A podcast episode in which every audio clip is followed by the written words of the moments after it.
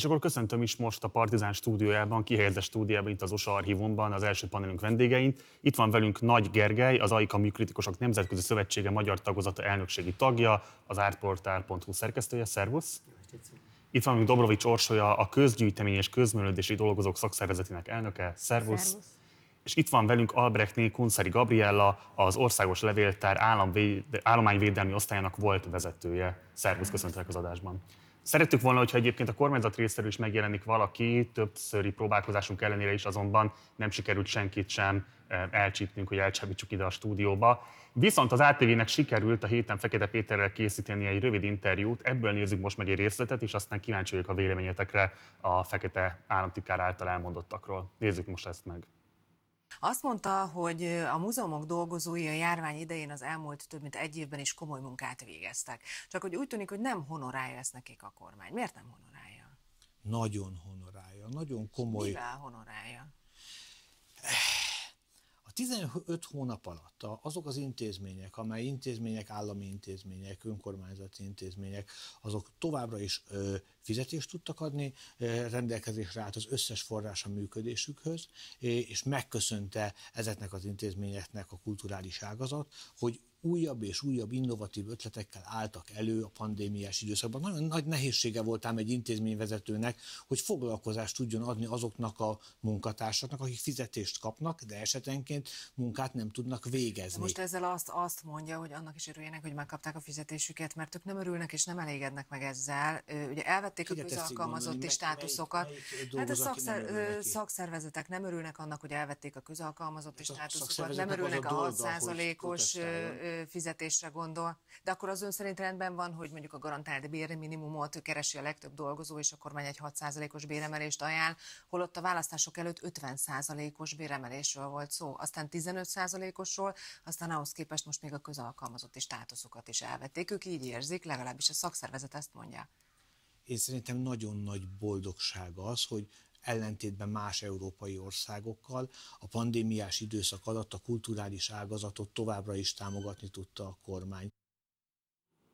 Na, és akkor elsőként Orsolya hozzád fordulok, ugye úgy zárult ez az interjú részlet, amit az ATV-n láthattunk az egyenes beszédben, hogy azt mondja Fülöp Péter, bocsánat, Fekete Péter, hogy ahhoz képest, hogy más európai országokban mit lehetett tapasztalni, Magyarországon nem vontak el pénzt a kulturális ágazattól. Helytálló ez a megállapítása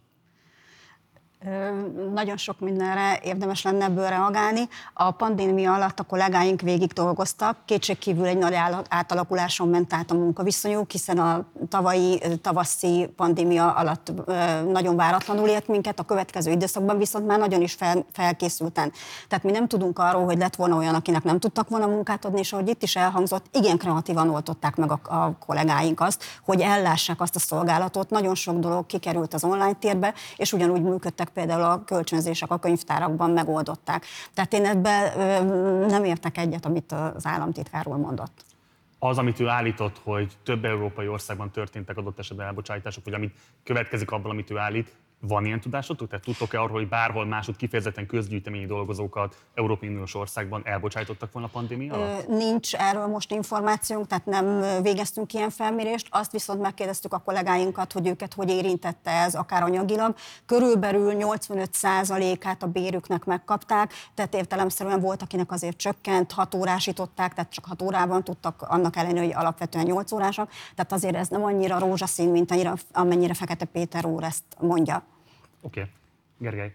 Uh, ugyanezt kérdezem tőled is, tehát mit lehet mondani nemzetközi tapasztalatokra az elmúlt egy évet tekintve? Mennyiben kivételes a magyar helyzet, vagy van-e esetleg ennél jobb gyakorlat, ami megvalósult Európai Uniós tagállamokban? Hogyan néz ki a nemzetközi körkép?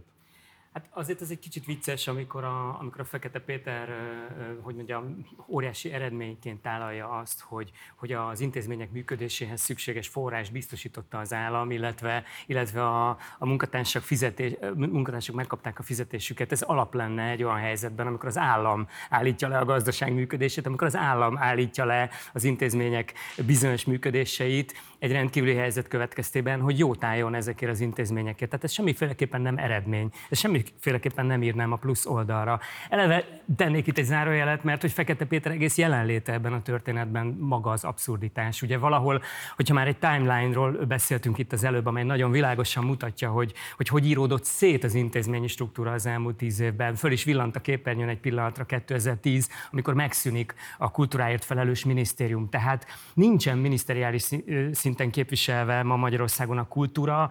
Olyan figurákat tolnak az előtérbe, akiknek politikai oldalról ez a történethez semmi közük nincs, miközben magánuradalmak jönnek létre, informális erőcentrumok, különböző, különböző intézményi, intézményi helyzetek körül, Demeter Szilártól, mondjuk Bán Lászlóig, zárójel bezárva.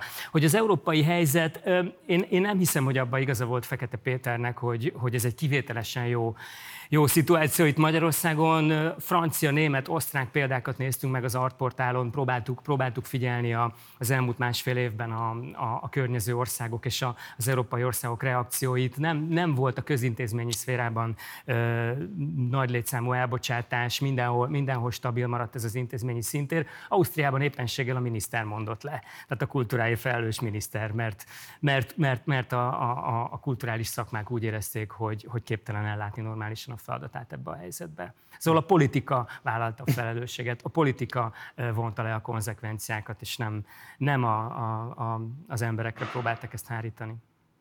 Gabriela, úgy konferáltalak fel, hogy te az Országos Levéltár állományvédelmi osztályának a volt vezetője voltál. Erről is majd beszélünk, hogy miért a múlt idő. De általánosabban azt szeretném tőled kérdezni, hogy ha rátekintünk erre az elmúlt tíz évre, és tudom, hogy ez egy nehéz kérdés, és nem lehet ilyen nagy leegyszerűsítésekkel de mégis mik a legfontosabb tendenciák, amikre érdemes fölhívni ezen a napon a szélesebb közönség figyelmét? Hát sajnos a közgyűjteménynek és ezen belül a, a levéltáraknak az anyagi helyzete lényegesen romlott. Kezdődött egy létszámcsökkentéssel, tehát a szakemberek egy részét elküldték, és hát ez azért nagyon rányomja a bélyegét a, a működésre. Esetenként nehézséget jelentett a speciális szakmai anyagok beszerzése, és hát talán majd később még szó kerül róla, a restaurátor képzés az megszűnt, hiszen korábban, amikor elindult a restaurátor képzés, akkor ingyenes volt a, a képzés, a közgyűjtemények munkaidőkedvezményt adtak a tanfolyamon résztvevőknek, illetve a tandíjnak, ami később tandíj volt, egy részét vagy teljesen átvállalták, de hát ez teljesen, teljesen megszűnt már. Tehát több ok Akkor miatt... Meg, jelenleg levéltári restaurátorok egész egyszerűen nem képződnek ebben az országban? Ezt ki lehet jelenteni? Külön levéltári restaurátorokat nem képeztek, könyv- és papír restaurátorokat képeztek, akik a könyvtárak és a, a levéltárak gyűjteményébe dolgoztak.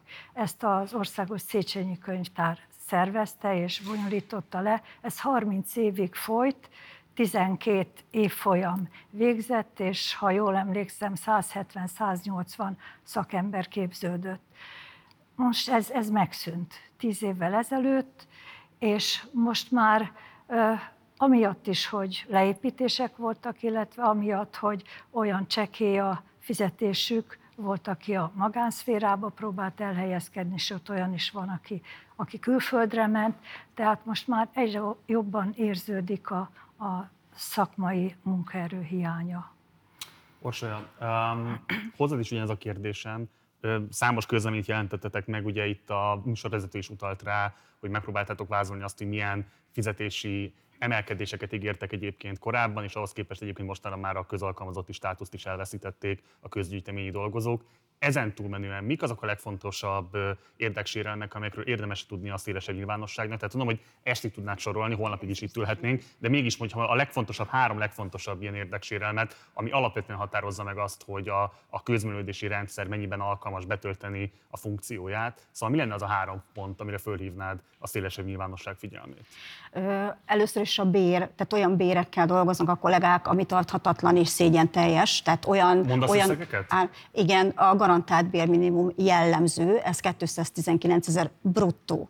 És ebben a kategóriában dip, Hát körülbelül attól függ ugye, hogy van-e családi kedvezménye vagy nem, de 160-180-nál semmiképpen nem lehet több a, a nettója. Mondom, attól függ, hogy milyen igény, kedvezményeket érvényesít mellé. Ez önmagában elfogadhatatlan, tehát ezért most már mi több mint tizenvalahány éve egyfolytában küzdünk. Ehelyett kaptuk meg, azt még a jogállásváltozásunk is megtörtént, tehát elvették a k hogy elhangzott, és az m alá kerültünk, és ugyanez a Covid alatt történt meg, ráadásul a húsvéti időszakban került napvilágra ez a bizonyos törvény. Tehát önmagában a bér nem tartható, hogy olyan minőségű szakemberek dolgozzanak, akiknek kellene, hogy ilyen, ilyen gyűjteményekben, amiről itt szó van, ellássák azt a feladatot, ami rájuk van bízva. Tehát a szakmaiságot érinti bérhelyzet, ez mindenféleképpen. A szakmai önállóságot is érinti, az egész rendszer úgy van felépítve, hogy minden szerepet kap benne, csak nem épp a szakmaiság.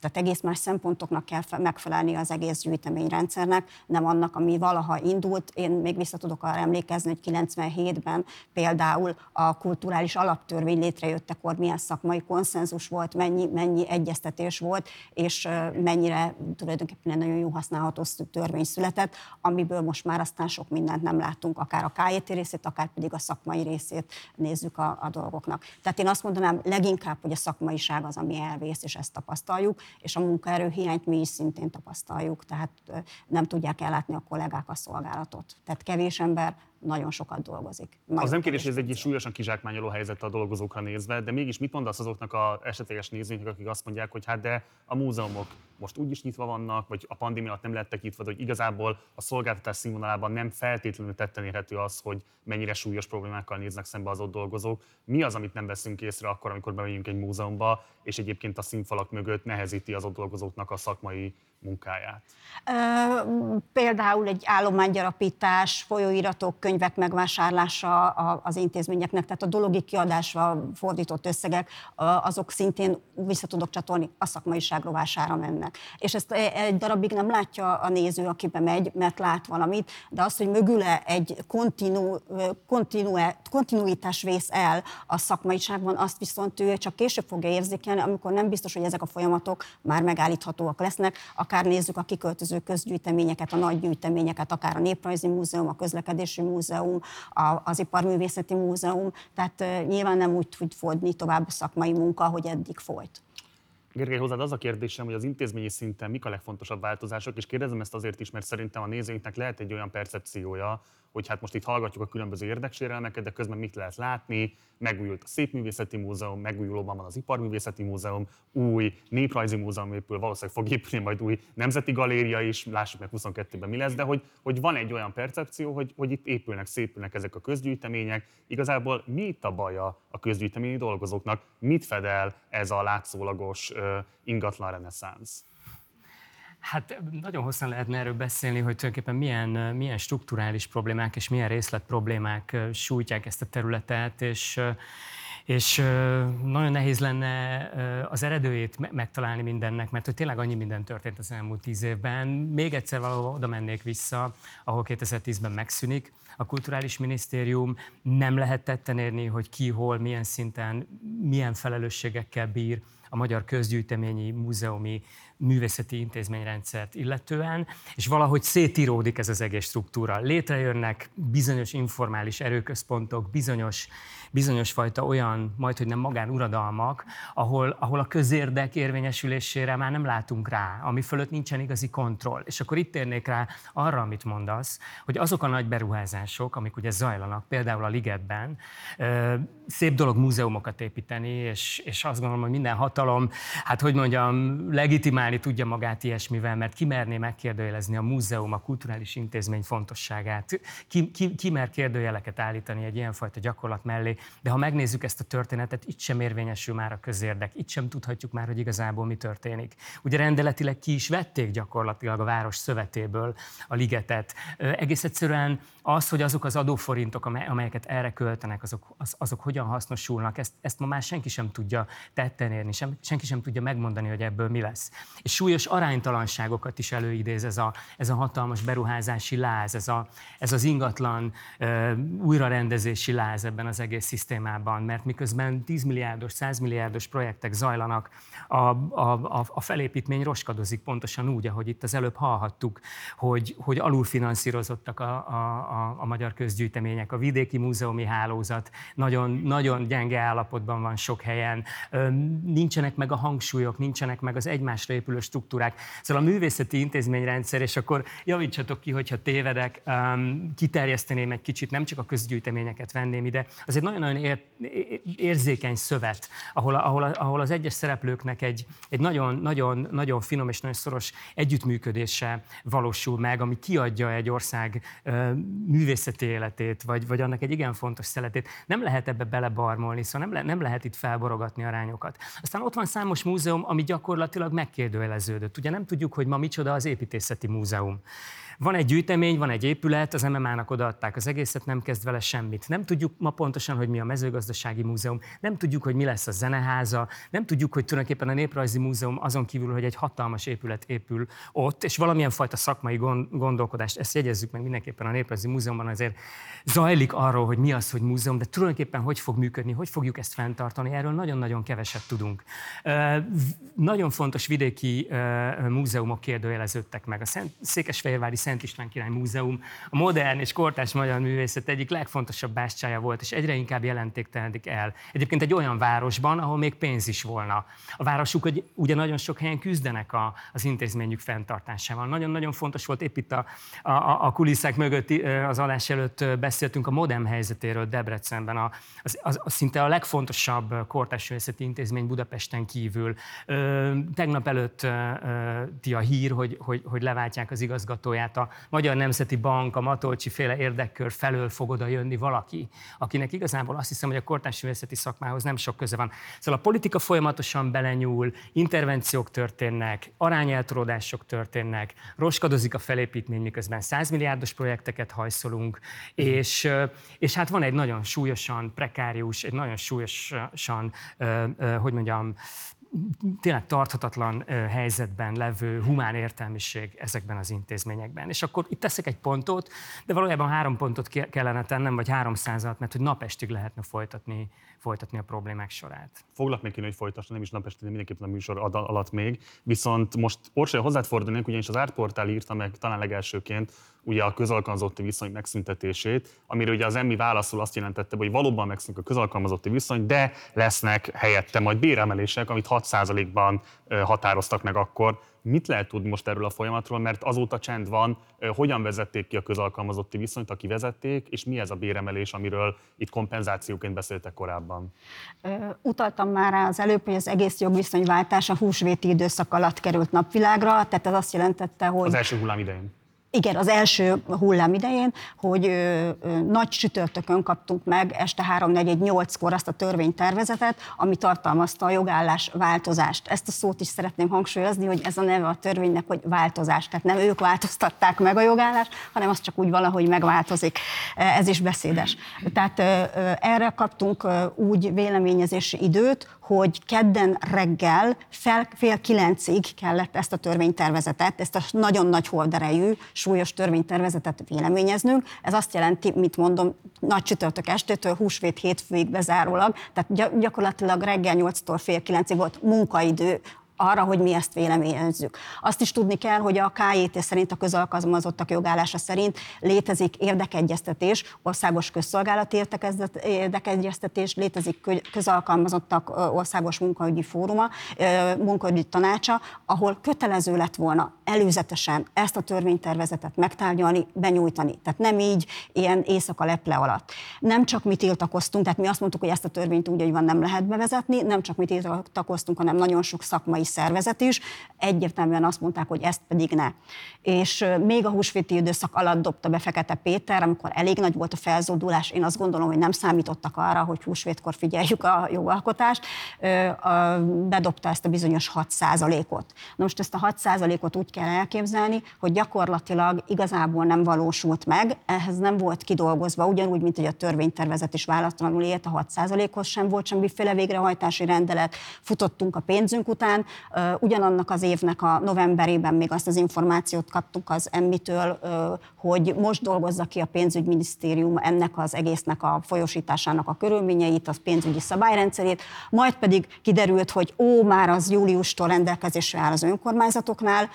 Valóban kiderült, hogy a normatívát megemelték, tehát amiből gazdálkodnak a az önkormányzatok is ellátják a kulturális feladatokat, ez kétségkívül így volt, viszont nem volt végrehajtási rendelet, nagyon sok helyen emiatt nem is tudták kifizetni, és volt, ahol egyszerűen nem volt elegendő az az összeg, és azóta is toldozzuk, foldozzuk ezt a picike 6%-ot, hogy most nem fogok felszámolni, de hogyha 219 ezer bruttóról beszélünk, annak a 6%-a, és Fekete Péter nagyon sok helyen hangsúlyozta, hogy hát differenciálják a munkaadók ezt a pénzt, mert hogy preferálják a jobban dolgozó kollégákat. Én azt hiszem, az egész vicc, ezt nem kell kommentálni. Nagyon sok helyen ezt azért egy összegbe adták oda, de az a szomorú, hogy van olyan önkormányzat, ahol még a 2020-as se fizették ki, és ugyanilyen gondjaink, gondjaink vannak a 21-essel. Önmagában megalázó, hogy ilyen pénzek után szaladunk, de nem engedhetjük el, hiszen ez is nagyon fontos.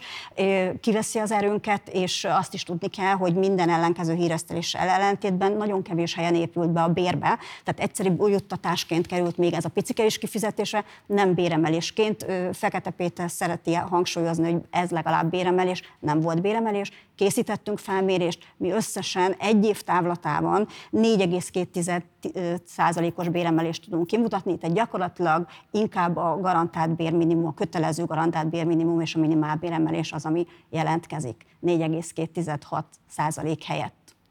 Orsolya, még arra kérlek, hogy válaszolj, mert ez egy fontos kérdés. Ugye a legfontosabb félelem a közalkalmazotti státusz elvesztésével kapcsolatban arra irányult, hogy itt nagyon könnyen lesz majd leépíthető a közalkalmazottaknak, a közgyűjteményi dolgozóknak a jelentős része. Mennyiben igazolódott ez a félelem, mekkora elbocsátási hullámról lehet beszélni? E, igen, ez a félelem benne volt. Azt hiszem, egy másik részén az interjúnak Fekete Péter utalt is rá, hogy ők, mint az államtitkár, félt attól, hogy lehetőséget adott ez az átalakulási törvény, hogy aki nem szeretne átmenni a munkatörvénykönyve alá, akkor végkielégítéssel távozzon, és ő erre utalt is, hogy körülbelül 800-an, 13 ezer dolgozóból itt nem csak a közgyűjtemény és közművelődési dolgozók számítódnak, hiszen a törvény az vonatkozik a zeneművészetekre és előadóművészekre is, tehát körülbelül 800-an nem írták alá, tehát 5-6 százaléka a dolgozóknak, akik, akik távoztak.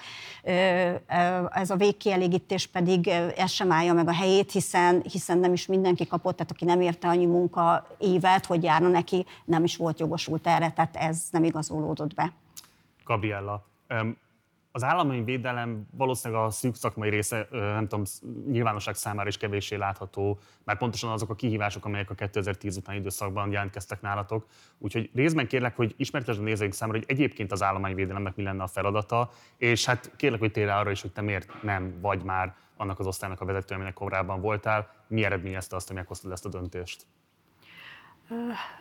Inkább azzal kezdem, hogy mi a közgyűjtemények alapfeladata, az, hogy megőrzik a gyűjteményük darabjait olyan állapotba, hogy elvileg az idők vég, végezetéig, de minél hosszabb ideig olyan állapotban fennmaradjanak, hogy kutathatók legyenek, hozzáférhetőek legyenek azok az információk, amelyeket ezek, ezek őriznek.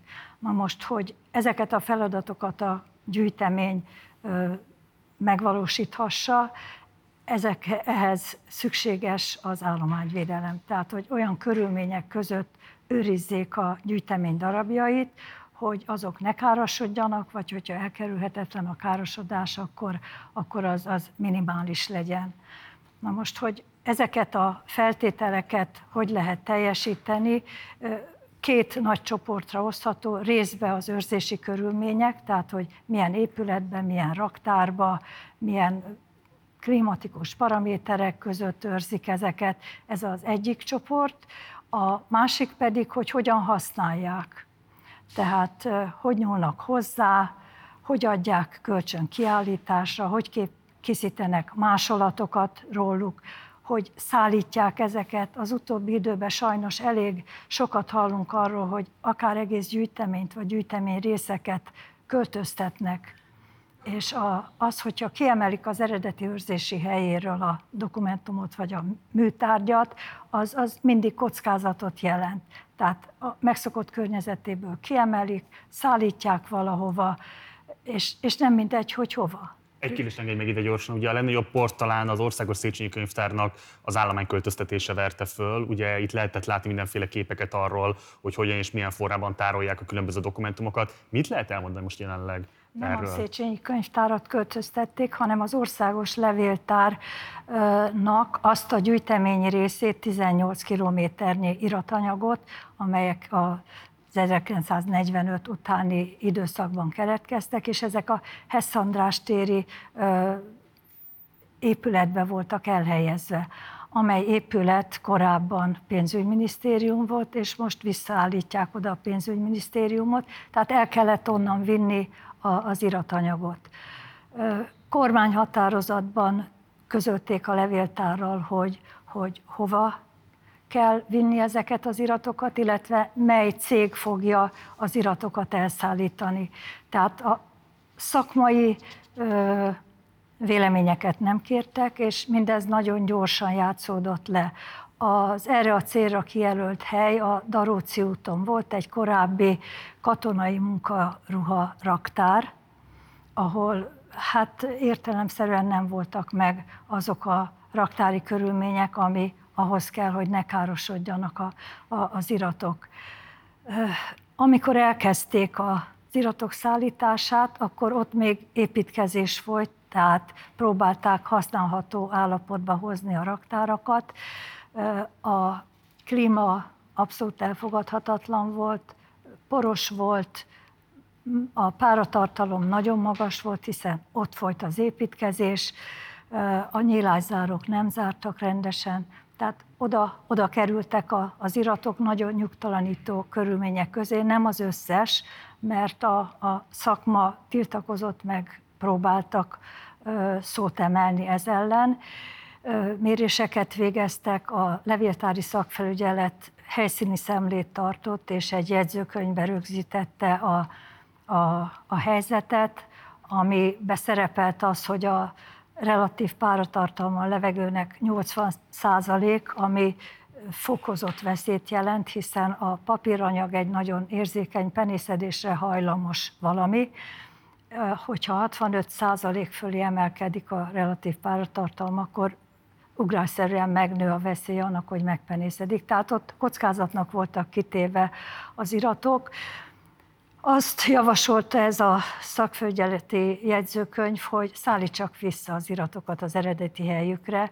Ez nem történt meg, viszont próbáltak javítani a helyzeten, levegőszárító berendezéseket helyeztek el, folyamatosan mérték a klímát, meg lassan nem befejeződött az építkezés, hanem levonultak a, az építés, építők, amikor bekövetkezett a fűtési szezon, akkor viszont rendkívüli mértékben lecsökkent a relatív páratartalom, tehát nagyon aggasztó volt a helyzet, úgyhogy nem folytatták ezt a költöztetést. 8, valamivel több mint 8 polc kilométernyi anyag került oda, ami nem oda került, annak is kerestek helyet, mert ki kellett üríteni azt, a, azt az épületet. Szóba került vidéki helyszín, a már említett Szikesfehérvár, de végül is a, az országos levéltárnak az Óbudán lévő épületébe helyezték el a, a még fennmaradt iratanyagot,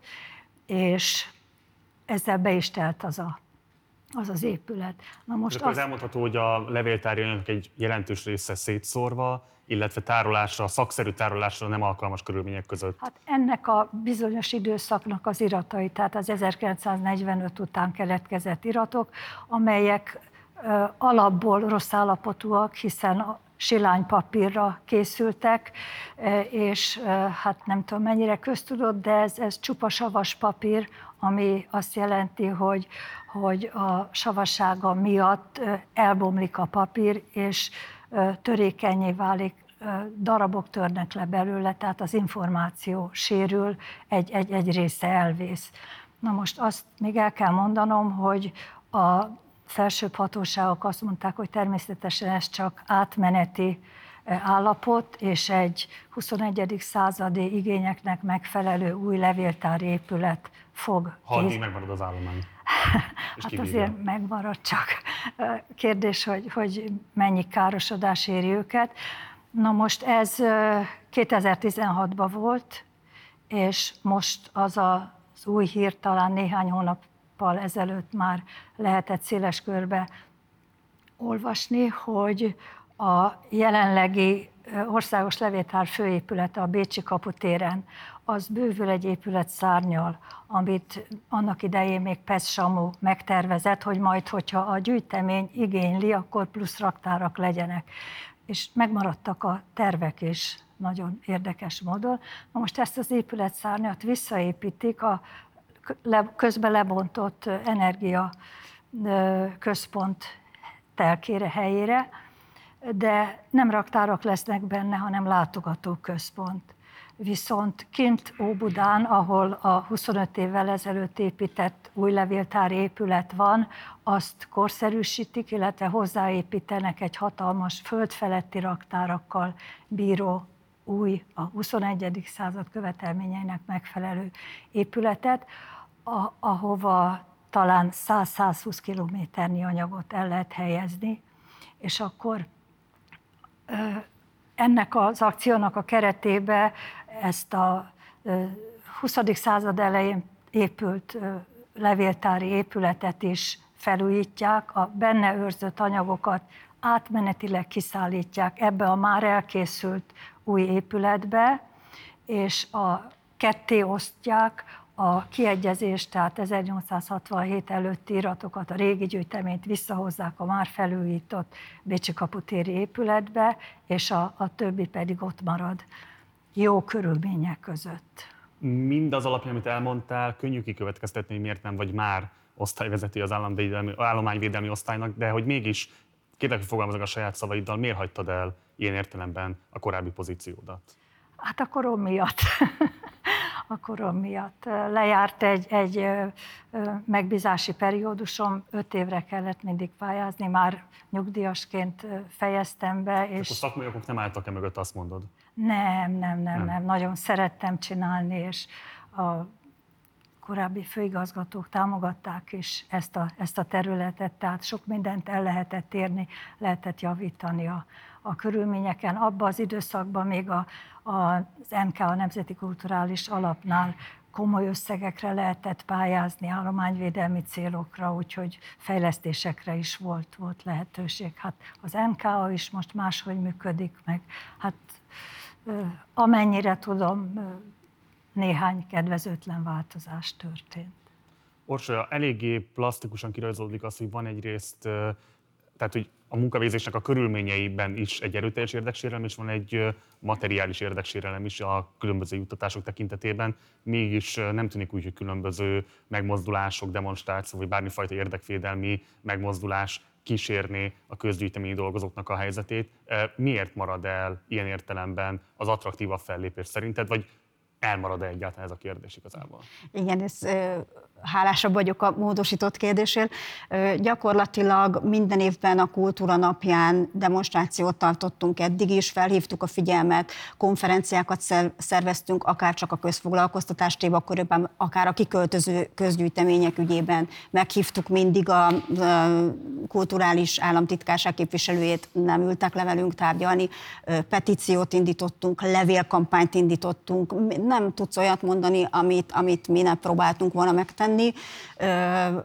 Szakmai szervezetekhez is fordultunk, hogy támogassák a különböző kezdeményezéseinket. A, a szokásos hatalom megosztási rendszerben nagyon sokszor azzal utasították el, hogy ők már olyan előre adott tárgyalásban vannak az emmivel, és hát látják, hogy majd lesz eredmény, ők most nem szeretnének ebben ö, ö, részt venni.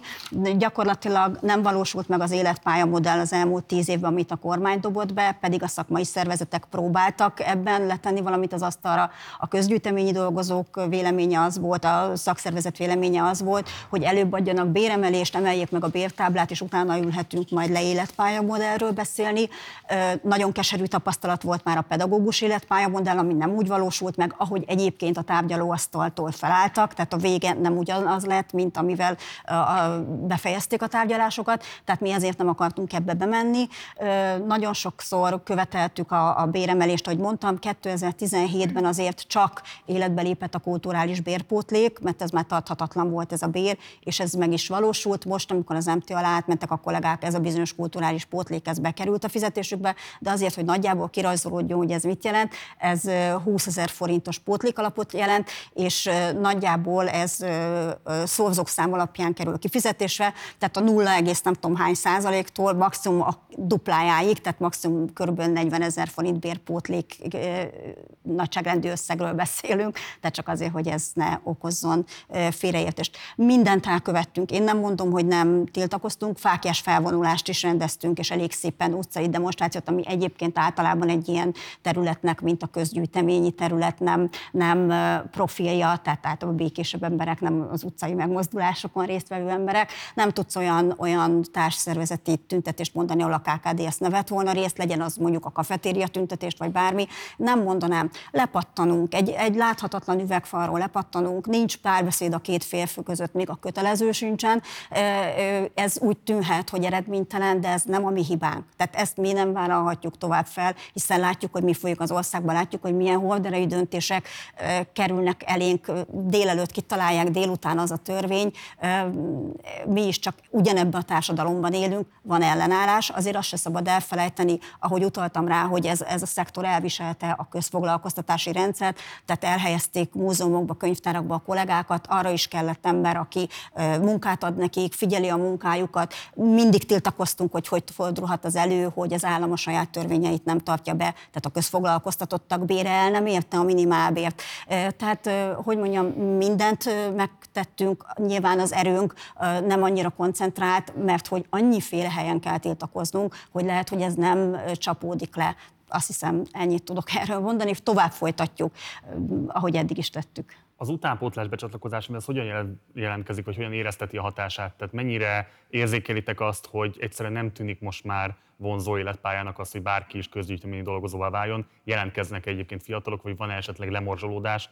Milyen tapasztalatokról tudtok beszámolni? Jelentkeznek fiatalok, de, de nem nyújt nekik perspektívát. Tehát ezt tapasztalják az idősebb kollégák, hogy projektfeladatként tekintenek rá, és hogyha jobb ajánlatot kapnak, akár külföldön, akár más ágazatokban, szakmákban, akkor ott hagyják. Ez nagyon rossz, mert nem lehet átadni a stafétabotot, és ez is ugyanoda csatlakozik vissza a szakmaiságra. És amíg ugye mondhatjuk azt, hogy egy formalitás, hogy most valaki közalkalmazott vagy munkatörvénykönyv alá tartozik. A a, KJT nem véletlenül született meg, ha a lélektana is az, hogy a közt kell szolgálni, azokat a közkincseket kell megőrizni, amikről itt szó volt, tehát egész arra épült, ez egy korrekt rendszer, hogy ugyan kevesebbért tud adni az állam, viszont ezek a feladatok megnyugtatóan el vannak látva. Most ha ezt egy munkatörvénykönyvbe alá teszem ki, a, ahol, aminek a lélektana egy, egy folyamatos üzemű gyár, vagy egy, vagy egy összeszerelő üzem, aminek működnie kell, és az egész munkatörvénykönyvbe arra épül fel,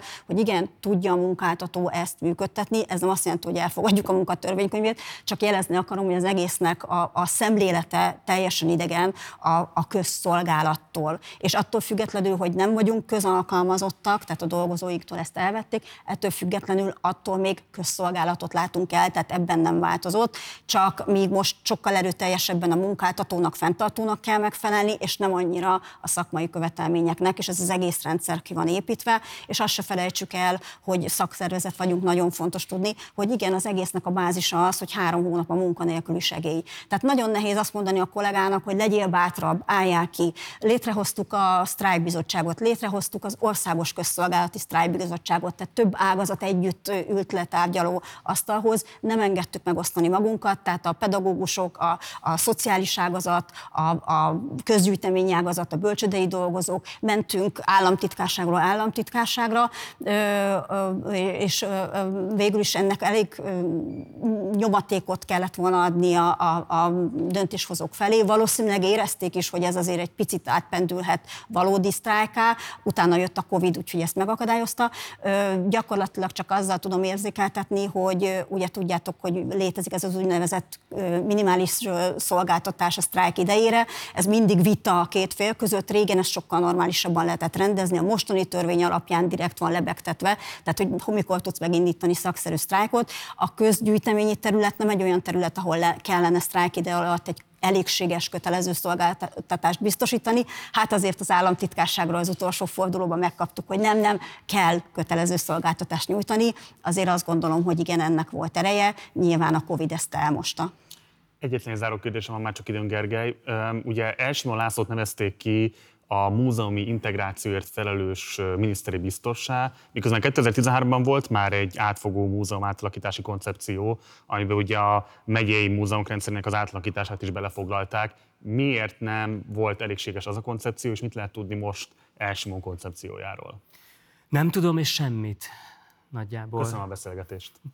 Tényleg? Ennyi? Hát, hogy mondjam, igen, tehát nagyon, nagyon hosszú ideje már valójában nem lehet tudni, hogy milyen döntés miért születik. Elsimon koncepciójáról valamit tudni, a kommentár című folyóiratban kérdőjelet teszek a, a, a, a meghatározás mögé, szóval, hogy abban a szöveggyűjteményben van, van egy tanulmány, ami, ami megpróbálná körvonalazni azt, hogy, hogy tulajdonképpen miért, miért csinálja, amit csinál, de hogy, de hogy hogy a Nemzeti Múzeumot, a Természettudományi Múzeumot és az Iparművészeti Múzeumot miért, milyen szakmai elvek mentén, milyen célok érdekében, milyen outputok érdekében, hogyan kellene integrálni, hogy erre mi szükség van, és miért maradnak ki belőle a szakmák, és miért, miért marad ki belőle a társadalmi diskurzus, és miért marad ki belőle mindenfajta egyeztetés. Ezekre, ezekre nincsenek válaszok. Szóval az, hogy a magyar kulturális politikában, és akkor ki, a közgyűjteményi terület, területről, és mindent ide veszek, mi miért történik, az, az szinte megfejthetetlen ma már.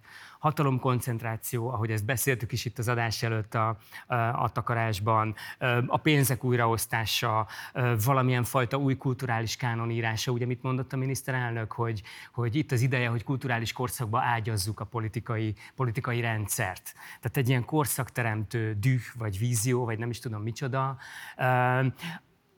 nem hiszem, hogy az átalakulás, az átalakítás az, az, az alapvetően baj lenne. A, a közgyűjteményi rendszerek valahogy mindig mozogtak, mindig volt bennük valami újragondolás, eldöntetlenség, valami fele mindig mozdult.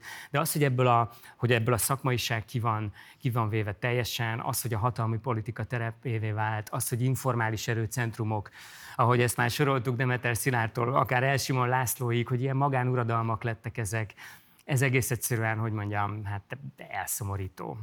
De akár az aikás sapkádban, akár az árportálos sapkádban kaptál-e hozzáférést az említett urakhoz? Tehát akár Fekete Péterhez, Fülöp Péterhez, Elsimon Lászlóhoz, ők maguk akár keresnek téged, vagy te próbálkoztál akár interjút, akár szakmai egyeztetést kezdeményezni velük?